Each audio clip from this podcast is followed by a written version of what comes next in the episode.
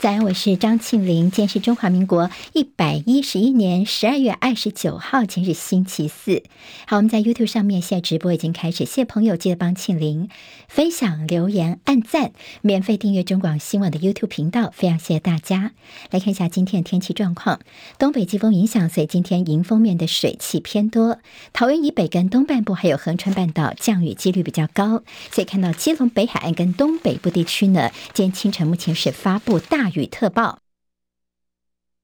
北部来说，今天高温比昨天再降个一两度。新竹以南则是多云到晴的天气。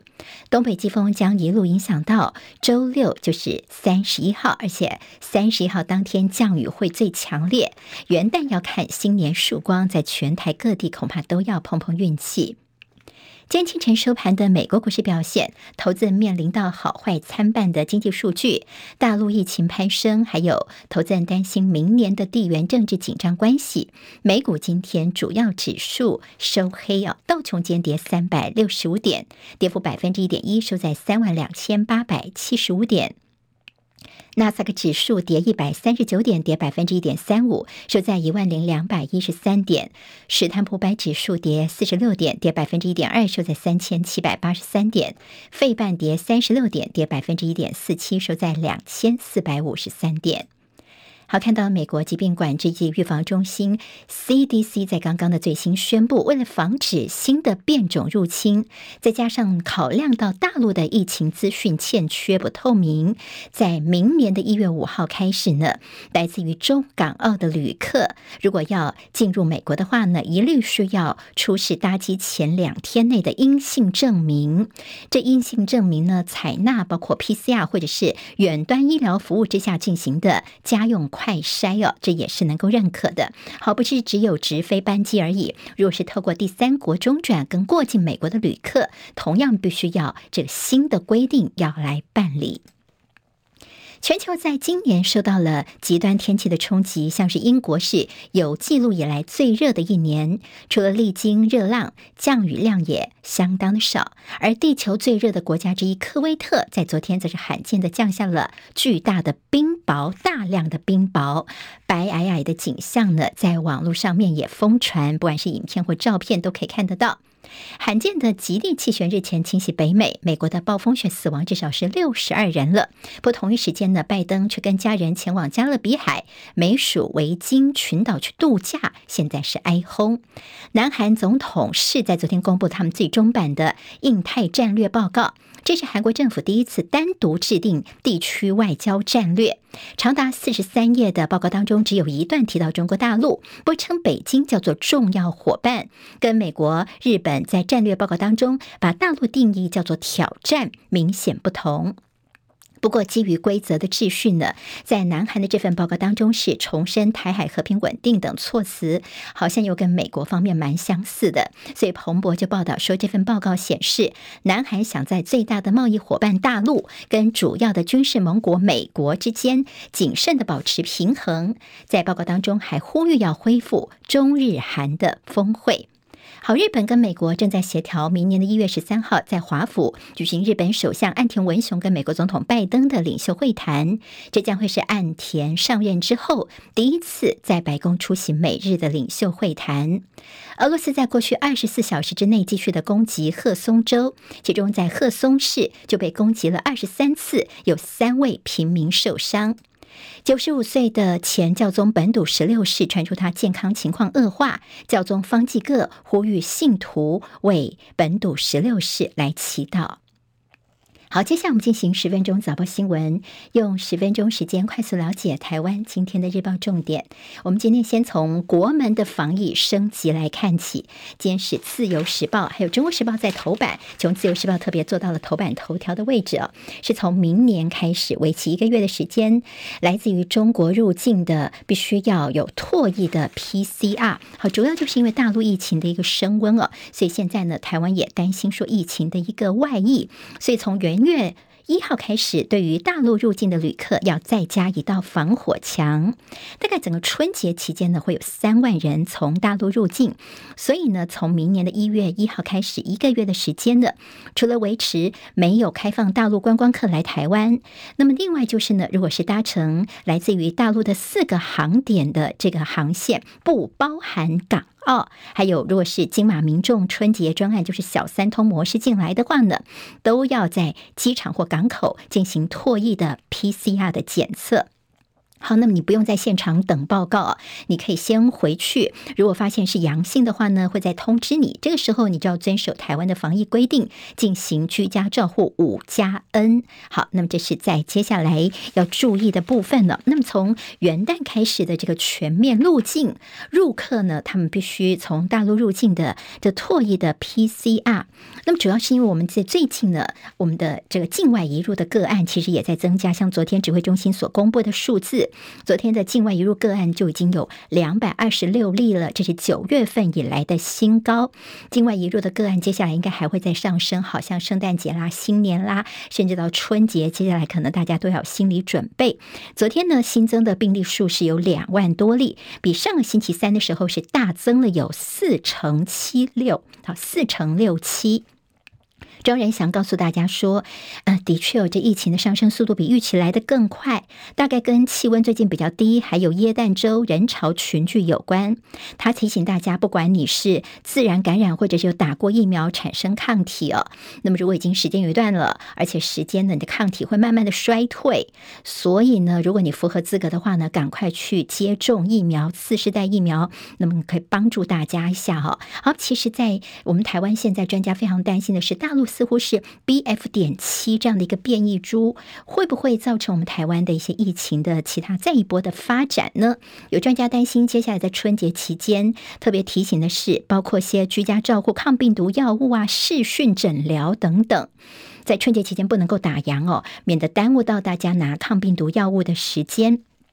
台大公卫的陈秀熙老师团队，他们昨天有一个。报告特别提醒大家哈，要注意到你如果是确诊者的话，你的染疫时间在今年的四到八月份的话呢，那个时候如果是自然感染，大概你的感染的病毒株叫做 BA. 点二，而那个时候呢，BA. 点二如果对照于现在 BA. 点五的疫情为主的话呢，其实还有包括时间已经这么久了，保护力都已经消退了，所以呢，如果是四到八月份的感染者的话呢，其实有机会的话，赶快来打次世代疫苗来增加保护力。在国内的确看到了第三波疫情起来了，而且重复感染率在上升当中。这波疫情是以这欧美耶诞假期的返台的国人为主。一月八号在大陆的全面解封之后，应该还会有另外一波的高峰，不排除我们单日确诊数会重回到五万大关这个数字，有可能会看得到的。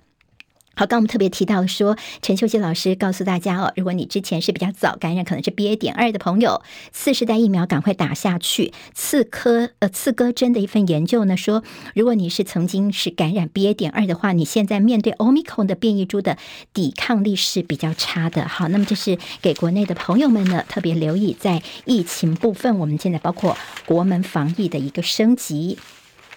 中国时报今天在头版头条看到了护国神山台积电哦，好，那么原来是义务役啊，我们现在说从二零二四年开始会变成是呃恢复到一年期的这样的义务役，就这义务役的新的任务是什么呢？好，其实从明年开始呢，陆军就规划成立四个守备旅，其中呢有一个蛮重要的就是呢，主要防护的这些一年期的役男呢，他们要负责国内比较呃基础建设比较弱的油啊。电呐、甚至是台积电的防务任务，这会都由义务一男来担纲哦。那么，当然，这个在说台积电对台湾护国神山的重要性，在十月份的时候，还记得有外电报道说呢，可能会有几套剧本，一个就是呢，美国赶快把台积电的相关的复制到国外去；那么另外一个就是呢，干脆来一个这个焦土战略，摧毁台积电的所有设备。但包括我们经济部啊，国安局长陈明通都说没没没没这回事，我没有听说。这样的一个情况哦，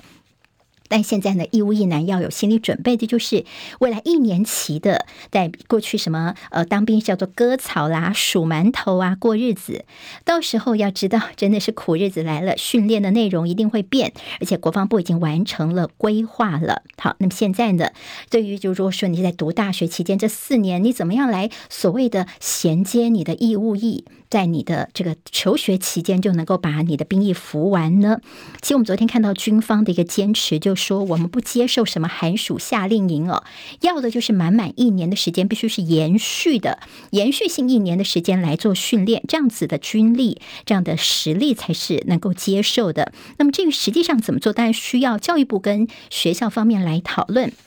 所以我们看到了国国防部所抛出的服役就学一加三，一加三是怎么意思呢？就是说呢，如果大学四年哦，你把你的课程集中在三年内来研修完毕，好，这三年呢，当然就是动用到你的寒暑假去暑修啦，或者是呢，每个学期你的学分上限版学校都有规定哦，那把放宽之后呢，你每个学期就可以多修一些学分，那么把这样的分摊下来，四年的学分分摊在三年以内哦。但是其实学生跳脚了，包括说呢，他们可能有些实习啊，或者是国外的一些游学计划，在寒暑假要进行。现在为了要兵役，把它呃这个一年的时间，所以其他的课程全部挤在那边。哈，不是学生会跳脚，寒暑假可能泡汤没了，老师教授也会受到影响，所以姿势体大。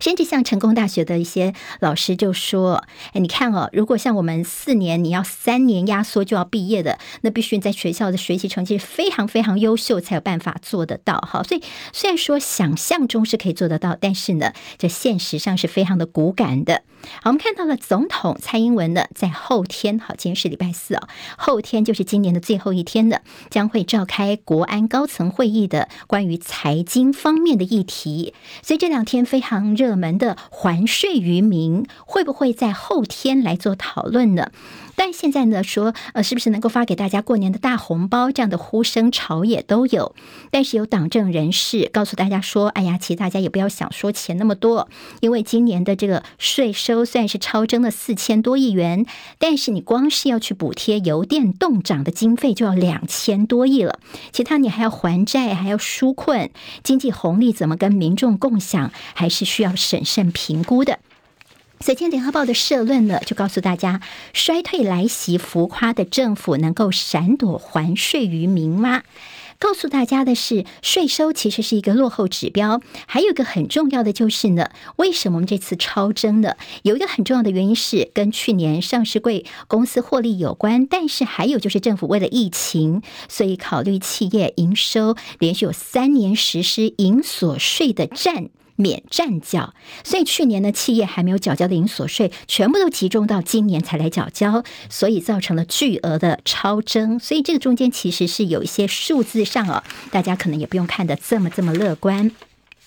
好，今天在联合报的头版头条，则是关心在民进党昨天看到他们所出的万言书的这个败选的检讨报告，但是呢，没有看到蔡英文这三个字。当时的党主席蔡英文没有被检讨到啊。好，那么在这个检讨报告里面呢，当然现在包括了这个呃郑文灿呢，被问到说，哎，怎么没有看到蔡英文呢？他其实闪闪躲躲的，没有特别回答哦。那么这次民进党的检讨，包括说疫情啦、论文呐、黑金、通膨都。都可能是这次的一个呃，绿绿营之所以会败得这么难看的最最主要原因。今天联合报的内页说呢，不敢提蔡苏检讨报告，其实叫做自己绑自己的手脚，点黑金问题，但是没有看到点人名，写论文案，但是又避谈林志坚。好，其实是给媒体的摘要报告当中，林志坚这三个字甚至没有看到。但是昨天晚上林志坚自己脸书发文道歉哦，他说啊，其实这个报告。当中我也看到了，我是里面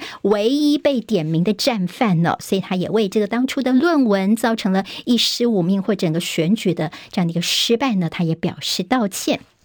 但大家说，你没有看到蔡英文这个党主席当初他的一个责任所在，所以这个保皇派的报告真的能够切中要点吗？这也是大家所提出的质疑。还有就是网军的问题。那么其实林鹤明就说，这个侧翼哦，叫做网络的义勇军，不是他们败选的原因。那么段宜康呢，则是提醒民进党忘了谦卑，民意的敏感度没了。这次看到民进党的败选报告，似乎是给同。同温层看的，好，有这样的一个看法。今天《中国时报》倒是特别提醒说，陈其迈，好，像民进党的代理主席陈其迈呢，其实，在对于蔡英文总统前一天记者会当中，他特别提到了赖清德是不是适合的接任人选？他说啊，是啊，我觉得是啊，好，他似乎是认可了赖清德的储君的地位嘛。陈其迈昨天说啊，我的答案跟总统一样，不，后来他又补了一句，他说，嗯，也许有其他人有不同的考量，也许党内会有不同的其他。候选人也说不定哦，所以今天《中国时报》就把这个当做标题了，让大家看一看，